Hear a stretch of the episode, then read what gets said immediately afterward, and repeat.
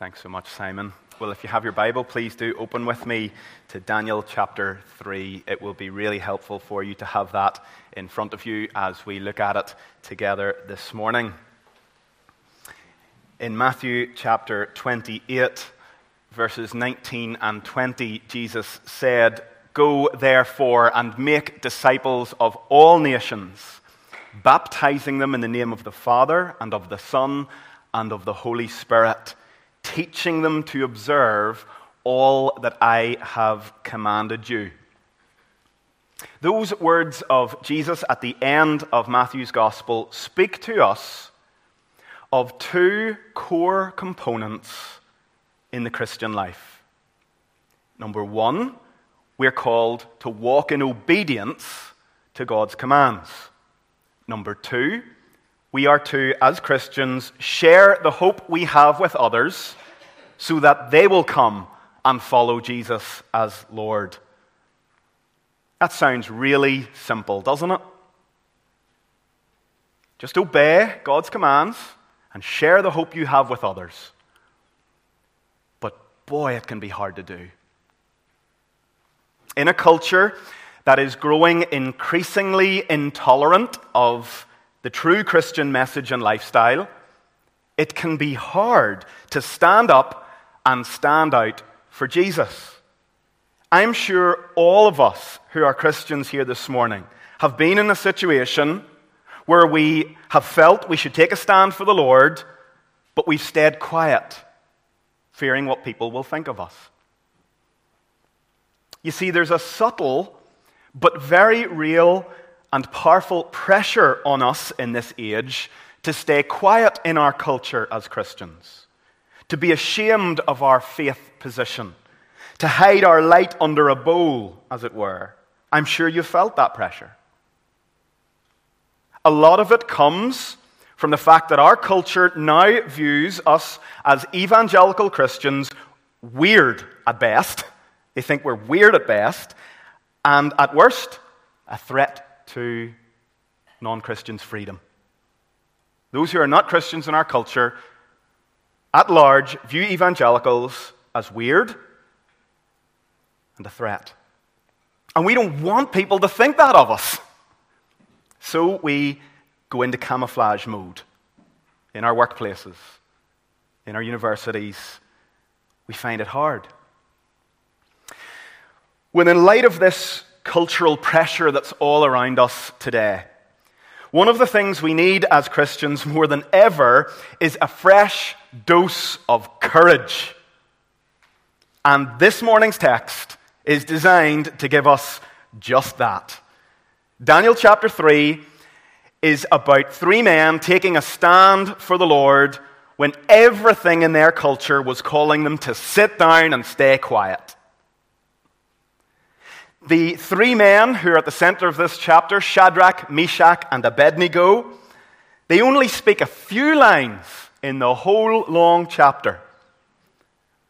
But the whole passage is organized to make their stand stand out and to give us an incredible example of Christian courage. Just on a literary level, this passage is beautiful in what it communicates. Take a look at the structure of Daniel chapter 3. It's one of these sandwiches that has a few layers with the meat in the middle.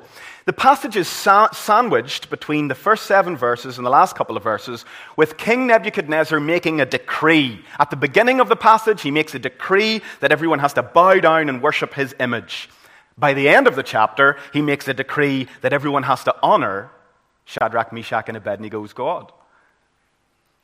In the next layer, verses 8 to 12 and 24 to 27, you get Shadrach, Meshach, and Abednego being accused for not bowing down to Nebuchadnezzar's image.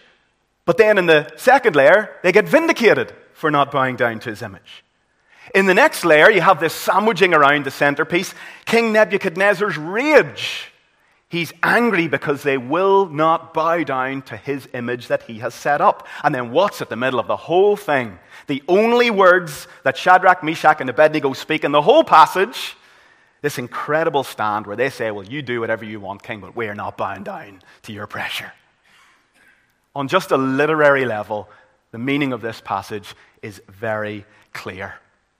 And as we look at it once again, I don't want us just to see the courageous example of these three men. We are to be inspired by their courageous stand in their culture, but we're also to see beyond them to their faith in the God who inspired such confidence.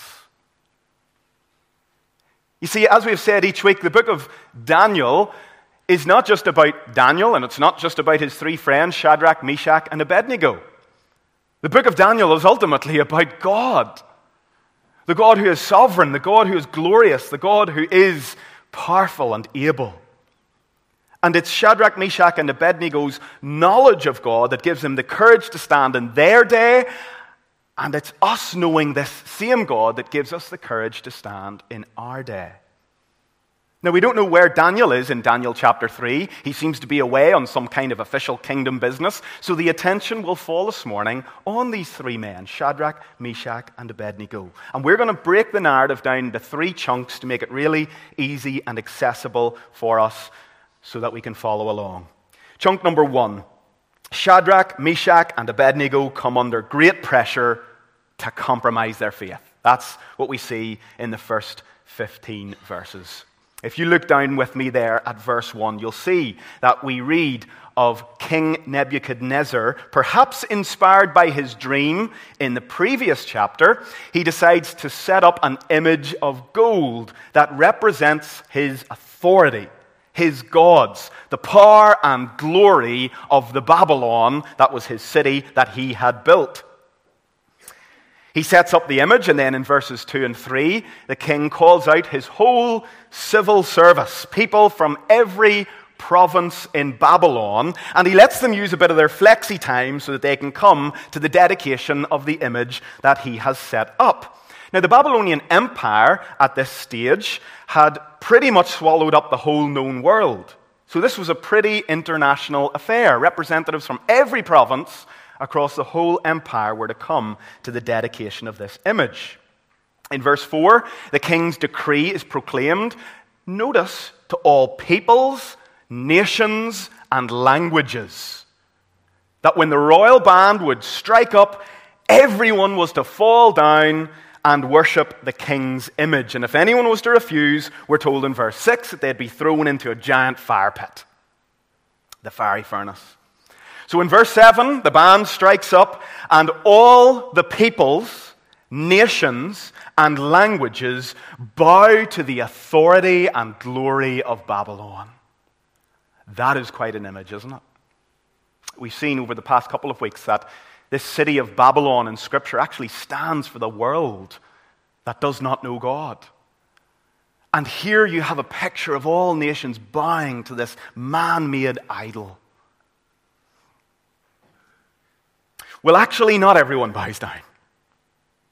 In verses 8 to 12, we learn that these three Jewish exiles who had been kidnapped and taken from Jerusalem into the city of Babylon, they refused to conform to the command to bow down to this image that the king had set up. Shadrach, Meshach, and Abednego. They were men of God, committed to walking in obedience to the first two commandments where we read, You shall have no other gods beside me, says the Lord, and you shall not make or bow down to any idolatrous image or serve it. They couldn't bow down because they were men of God. Will this stand when everyone else had their backsides in the air and their faces down before this statue? This stand of Shadrach, Meshach, and Abednego, it angered their peers. It angered their fellow wise men, who were probably already quite jealous of Shadrach, Meshach, and Abednego, because let's remember they had been promoted to a very high position in the kingdom of Babylon. So the three men's peers, their fellow wise men, they go to the king and they report this civil disobedience. And they say in verse 12, O king, Shadrach, Meshach, and Abednego pay no attention to you. They refuse to bow down to the image that you have set up. And in verse 13, we read that the king is absolutely raging. This dents his pride that these three would dare to think they could stand in defiance to his command. So he calls in Shadrach, Meshach, and Abednego. And he says, Is what I'm hearing true? And then, as if he's gracious, he just says, Look, maybe you haven't understood. I'll give you another chance. I'll get my band in. When they strike up, if you're ready to bow down, brilliant. We can all get on with our lives. But if not, you'll be thrown into the fire. And then look at what Nebuchadnezzar says at the end of verse 15. And who is the God who will deliver you out of my hands?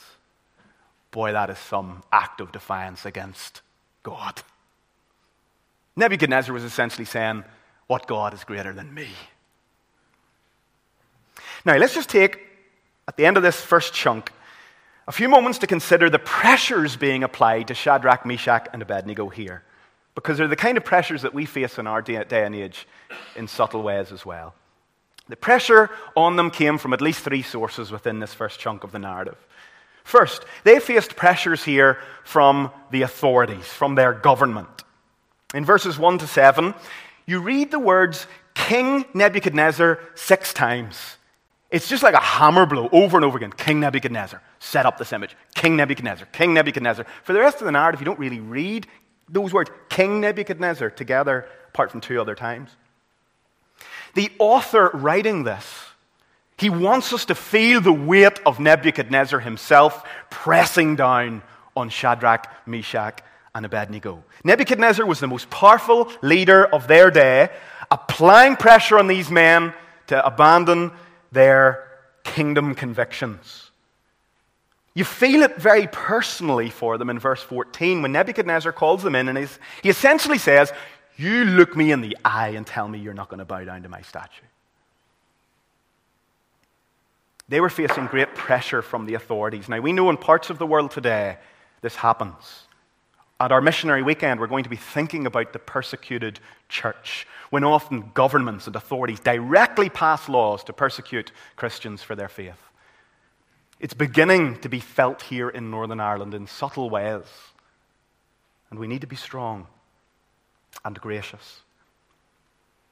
They faced not only pressure from authorities, though, secondly, they faced pressure from their peers. And perhaps this is what we will resonate with most this morning. In verse 8, we learn it was Shadrach, Meshach, and Abednego's fellow group of special advisors to the king who were unhappy with their refusal to bow down. This would be the equivalent of you in your workplace, your colleagues being the ones putting you under pressure to compromise your Christianity. Or in university, your fellow classmates or maybe your close family around you putting you under pressure for your Christian stand, wanting you to compromise.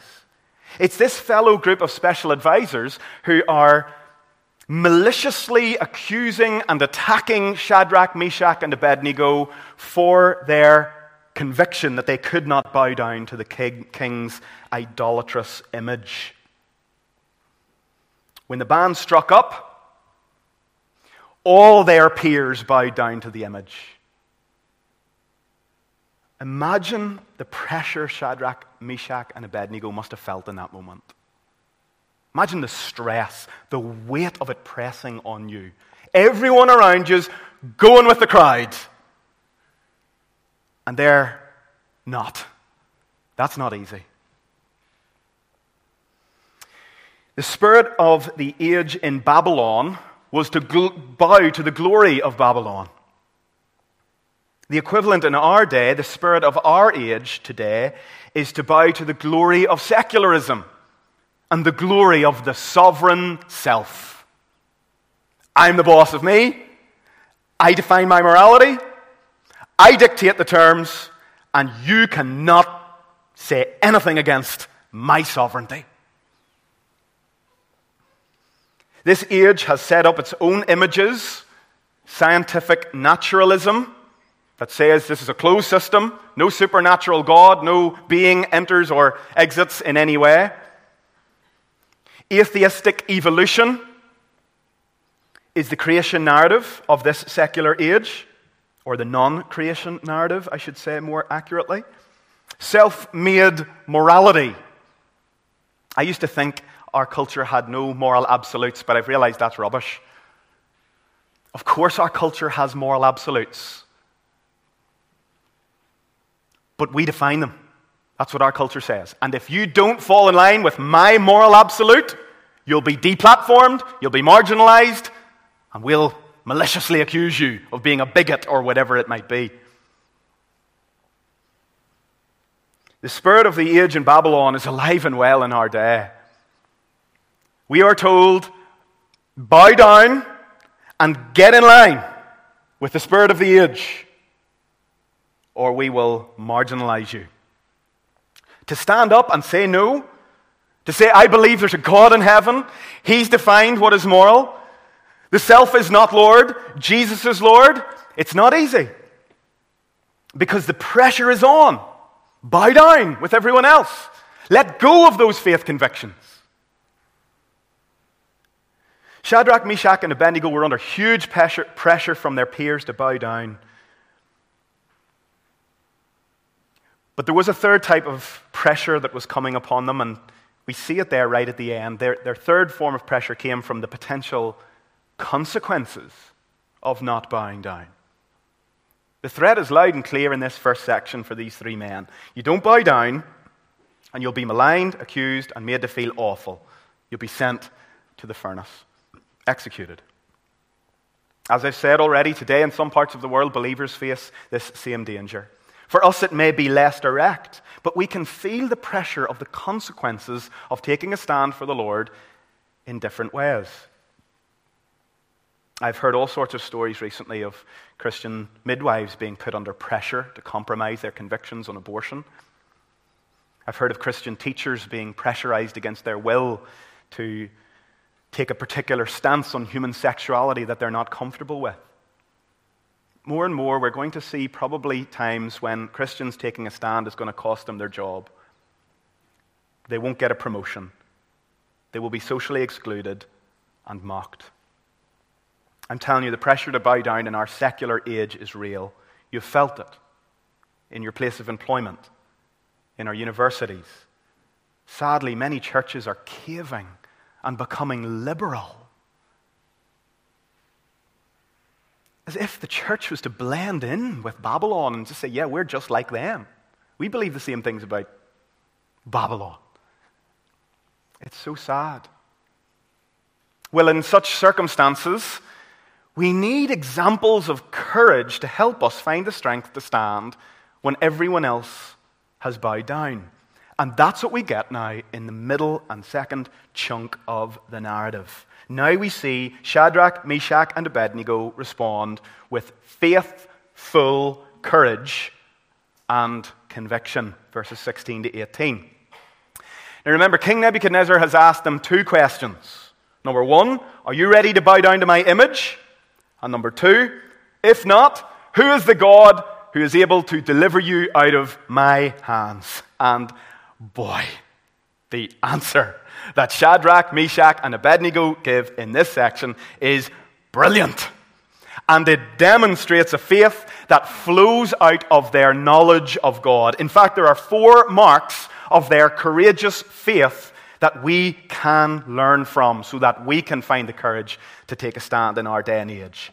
This faith that enabled them to stand with courage was, first of all, a faith that knew God as their highest authority. This faith knows God to be our highest authority. Verse 16 Shadrach, Meshach, and Abednego answered and said to the king, O Nebuchadnezzar. Now, just for a moment, that's quite stand out in the narrative because see, whenever the wise men of Babylon address King Nebuchadnezzar, they're like, O king, great king, live forever. And it's so funny the way Shadrach, Meshach, and Abednego initially address the king here. Just, O Nebuchadnezzar, you're just a wee man. Now, they do refer to them as the king later on, but it's supposed to catch you right at the head of their statement Nebuchadnezzar, little man.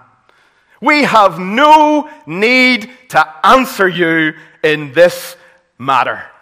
And I love this. What they're saying here is we are not answerable to you for our commitment to our God.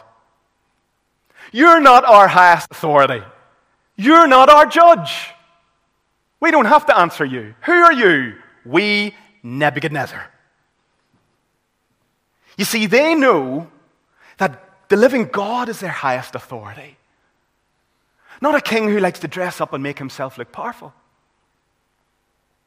Second, this courageous faith knows God's unlimited power. Verse 17 If this be so, that is, if we're sentenced to the fire, our God, whom we serve, is able to deliver us from the burning fiery furnace, and he will deliver us out of your hand. They're essentially saying, Nebuchadnezzar, who do you think you are? Are you think our God might struggle to save us from your mighty power? Oh no. Our God, whom we serve, is able to deliver us without breaking sweat. This faith knew God as its highest authority. It also knew the unlimited power of Almighty God. But third, this courageous faith also knew God's sovereign freedom. This is really, really important and really, really helpful. They say in verse 17, Our God is able to deliver us. And then in verse 18, But if not, be it known to you, O king, we will not serve your gods or worship the golden image you have set up. They're saying, We know that our God can save us, He can do all things. But when it comes to what He's actually going to do in this situation, we don't know for sure. But here's what we do know He is sovereign, He is good, and He has a good plan, even in this. That plan might be to glorify His name by saving us. Or it might be to glorify his name by keeping us faithful unto death. We don't know what God's going to do, but here's something we do know. Our God is God, Nebuchadnezzar, and you are not. We're not bowing down to this filthy little trinket that you've set up. And this leads to the fourth mark of true faith that can withstand pressure to bow down. It is a faith that is committed to obedience whatever the consequences. Those three words, but if not, I want them to be blazoned onto your heart and into your mind this morning. Those three words demonstrate the man's total confidence in God. And I want to encourage us all this morning let's be but if not Christians. What do I mean by that? Well, there are all kinds of things that you and I are praying for, and we would love God to do them. We know He's able to do them, but we don't know if He's going to do it or not.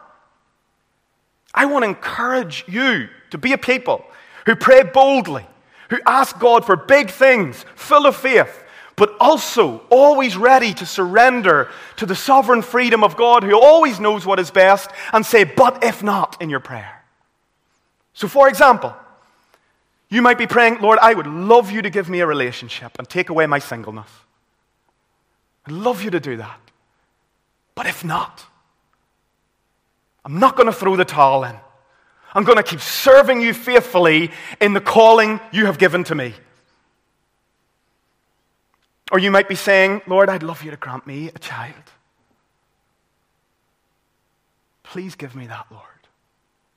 But if not, if not, I'm not going to walk away and get in your face. I'm going to keep on singing your praise.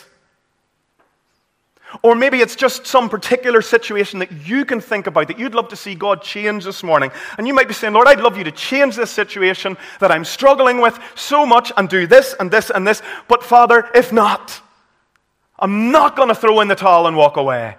I will seek to glorify you even in this. You might be saying here, as a young student, I want to be so popular. I want to fit in with everyone in my class. But if my stand for you, Lord, means that won't be the case, I won't bow down to my idol of popularity. And I know you can deliver me and help me, and I know you can give me the friends that I need, but if not, I'm going to keep following you. You see, that is what we call indestructible faith. It's a gift from God that we must cry out for. Lord, give me indestructible faith.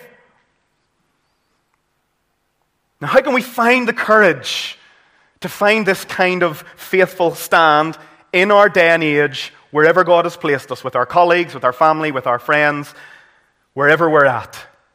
Well, that's where the beauty of this final chunk in the narrative comes in. The final scene of this chapter is stunning. Number three, the fourth man who stands with his people in the fire, verses 19 to 30. Not surprisingly, Nebuchadnezzar didn't react well to Shadrach, Meshach, and Abednego's stand. If he was already furious just before they spoke, now he was as hot as the fire he was about to throw them into. Verse 19, he does what he said. He orders that his furnace, his fire pit, would be superheated seven times. The normal, that word is, the, this, the number seven in Scripture always means fullness, fullness, fullness. So as much as you can fire this thing up, fire it up. It was so hot that the men who even took Shadrach, Meshach, and Abednego to throw them in, they got caught up in the flames and died themselves. And then in verse 23, we read what seems like the end for Shadrach, Meshach, and Abednego. These three men fell bound into the fiery furnace. And you sort of think, wow, they were faithful unto death. But it was not the end. It's mind blowing. In verse, Neb- verse 24, Nebuchadnezzar, you can almost see him jumping in and like rubbing his eyes for a second. He looks in and he's like, What's going on? In verse 24, he says, Hang on, didn't we cast three men bound into the fire? And his advisor said, Yes, king, we did. And verse 25, he says, But I see four men unbound, walking in the midst of fire. There's a description for a Christian's calling in our day and age. And they're not hurt. And the appearance of the fourth is like a son of the gods. That does not increase your heart rate. I don't know what will. So Nebuchadnezzar says, Come out! Shadrach, Meshach, and Abednego, come out! And they come out of the fire. And the, the, author gives this lovely little detail not even a smell of smoke on them. If you've ever stood near a fire pit and had the smoke coming on you, you know you walk away and, and you're stinking of smoke. They come out, not even a hint of smoke on them. And the king and his advisors are totally blown away, and they say in verse 28 Blessed be the God of Shadrach, Meshach, and Abednego, who sent his angel and delivered his servants who trusted in him. And they set aside the king's command and yielded up their bodies rather than serve and worship any God except their own God. And that really brings us to the end of the narrative. Now, let's reflect on the deliverance of this third scene for a moment. You see, we have to see that this is, first, not a guarantee of deliverance in every case for every Christian. This portrait is a beautiful Old Testament picture of how the Son of God, Jesus Christ, protects his people in the fire of tribulation. In our lives, we can at various times find ourselves in fiery trials as part of our walk with God. We pray to be delivered, and sometimes we feel like the fire just rages on. Well, what's the point of the third scene and this beautiful appearance of the Son of God in the fire with Shadrach, Meshach, and Abednego? Well, this scene reminds us that our God does not promise to keep us out of the fire. But what he does promise is to stand with us in it. That is glorious. That's real. That's real life. You see, that's real life. That's not fake prosperity gospel. Just speak the word and it'll happen. That's real. He doesn't keep us out of the fire. We know this, but He stands with us in the fire. The fourth man can find his people when they really need him. And he will stand with us to shield us and strengthen us with his all sufficient grace. He doesn't always preserve us from loss and loneliness and grief but the unseen God stands with us in it. Do you know something? There's a wee verse in the Old Testament, Psalm 77, verse 19, that I find so helpful for my faith when I'm going through things that I don't understand. Here's what we read at the end of Psalm 77, 19. The psalmist reflects on how God led his people through the different trials they experienced in the wilderness and how he opened up a way through the Red Sea for them to pass through. And at the end of Psalm 77, verse 19, the writer says, Lord, your way was through the sea, your path was through the great waters, yet your footprints were unseen. Isn't that wonderful? You led us, God, like a shepherd through the unknown, through the loneliness, through the fear, through the anxiety. We didn't see you. Your footprints were unseen, but you were there. And you stood with us. And you were a shepherd to us. And you sustained us when we were weak. That is your story. If you're a Christian, you look back on any trial in your life, He stood there with you, walking in front of you as your shepherd, carrying you, though His footprints were unseen. It's incredible. You know the words of Isaiah 43 1 to 4, a promise that is ours in Christ. Now, thus says the Lord, He who created you, O Jacob, He who formed you, O Israel, fear not. For I have redeemed you. I've called you by name. You are mine. When you pass through the waters, I will be with you. Through the rivers, they'll not overwhelm you. When you walk through fire, you shall not be burned, and the flames shall not consume you. For I am the Lord your God, the Holy One of Israel, your Savior. You are precious in my eyes, and honored, and I love you. Wow. And more than standing with us just in temporal trials. This is the Son of God who will stand with us in the ultimate fiery trial. The trial of that day when we stand before a holy God who will judge humanity in accordance with their sin. We will stand one day before a holy God who is a consuming fire. And if we were to stand on our own with our debt of sin, none of us could stand. We will face the fire of God's judgment because He's holy and He will not let anything sinful get through into His perfect kingdom. But who has promised to stand with us on that day? We have an advocate with the Father. We have a Savior, a Redeemer, who says, When you pass through that fire, I will be with you. I have bore the fire of judgment for you, and I will shield you, and I will protect you. When you walk through that fire, it will not harm you at all. Because Jesus can save his people through fire. The Son of God, the fourth man, stands with us in the fire. Emmanuel, God with us. You'll make it through, and there won't even be a smell of smoke on you. How? Because Jesus took the fire for you. Do you remember in Gethsemane? Jesus said his own, but if not. Do you remember? Lord, take this cup from me. Speaking of the suffering he would face on the cross, where he would bear our sin to save us. He said, Lord, this cup, it's, please take it from me. If there's another way, take this away from me. But if not, may your will be done. And you see, Jesus took the cup of wrath and he drunk it down so that you could have the cool and refreshing cup of salvation. This means that in the end, you will be delivered from the worst of this fallen world.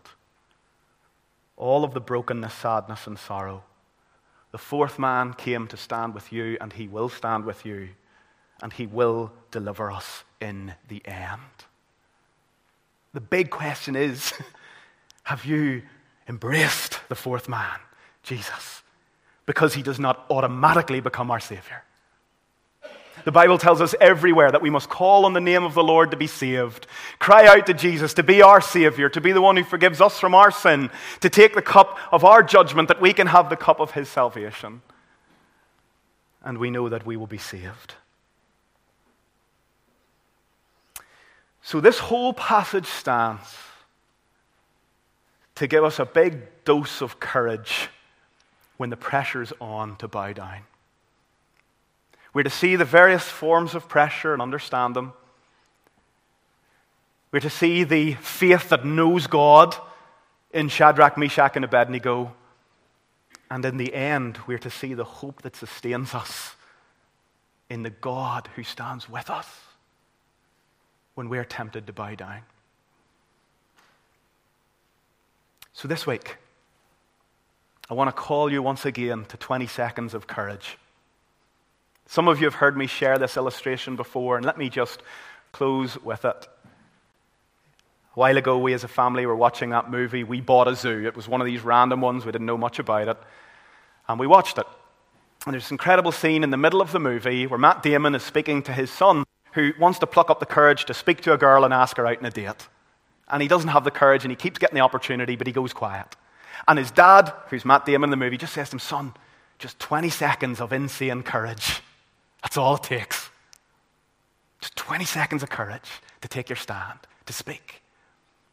This week, I really want to encourage you, if you have the opportunity and you feel the pressure to hide your light under a bowl, just say, Lord, give me strength. 20 seconds of courage is all it takes. And whatever happens, happens. But I'm not going to bow down. I'm not going to bow down to the pressure. I'm going to stand. Lord, help me to stand. And what will help you with that this week? Well, do you remember how I started? The Great Commission.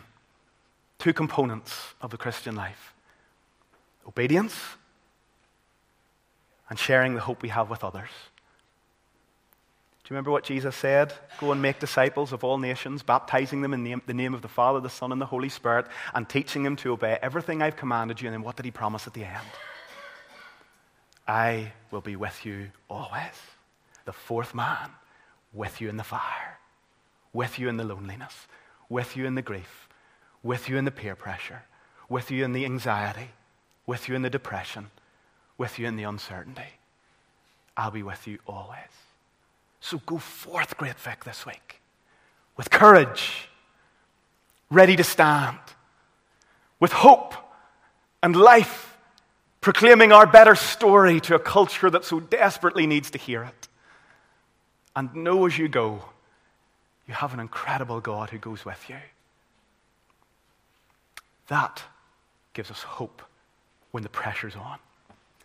Let's pray.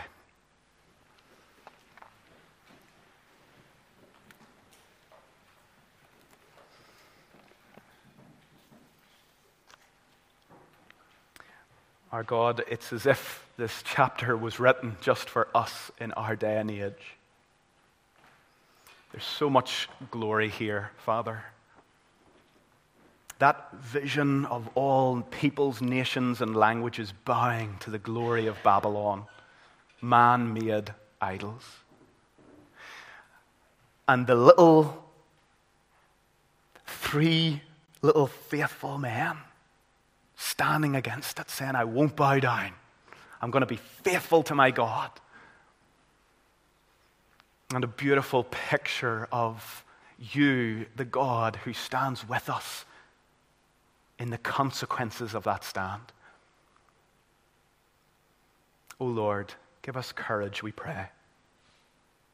Humility, grace, wisdom we don't want to be obnoxious in taking our stand, but we want to be courageous and wise. It's like we need a big injection of courage. Oh, please help us, Father, because we do feel so weak. We might be feeling a sense of fizzing as your Spirit works in us now, but tomorrow when we're back at work and the opportunity comes again, we just sometimes feel as weak as water. Oh, but please, Lord, put strength into our hearts, courage into our minds, and help us when we have the opportunity to stand and to faithfully say, There is a God in heaven. Jesus is my Lord. I'm a Christian, and I want to live for him. Oh Lord, give our brothers and sisters, give us all courage to stand in all the pressures we come under in this world. And I pray if there's anyone here this morning and they're sitting listening to this and saying, I, I don't have this Jesus. I don't have this fourth man. I don't have the Son of God in my life. I just pray that even now, spiritually, you'd open their eyes and that they would say, Yes, I want Jesus to save me from the fire. And Lord, as we respond together and sing and go on into the rest of this week, we do ask for that courage and grace and ask together that you would inspire us and help our brothers and sisters, especially in other parts of the world where they are facing the threat of execution for taking that stand. Oh Lord, help them to be faithful unto death. Lord, we thank you for your grace. Thank you for the hope of the gospel. And we pray all these things in Jesus' name. Amen. Amen. We're going to sing what is a rousing closing hymn that calls us as a church to rise up, put our armor on, and to hear the call of Christ to go out into our world. So let's stand as the musicians begin and praise the Lord.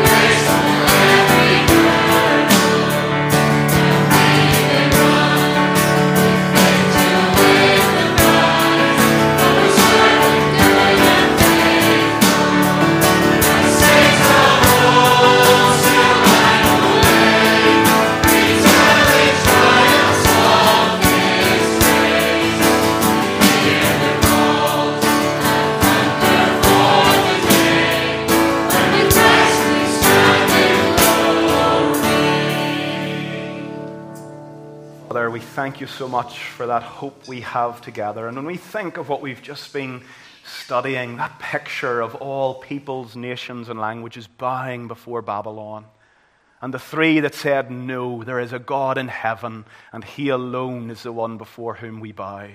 Oh Lord, may we see more and more people from the nations coming to bow the knee before the Lord Jesus Christ. And help us, Lord, in the mission you've given us to be strengthened that we would faithfully be your witnesses.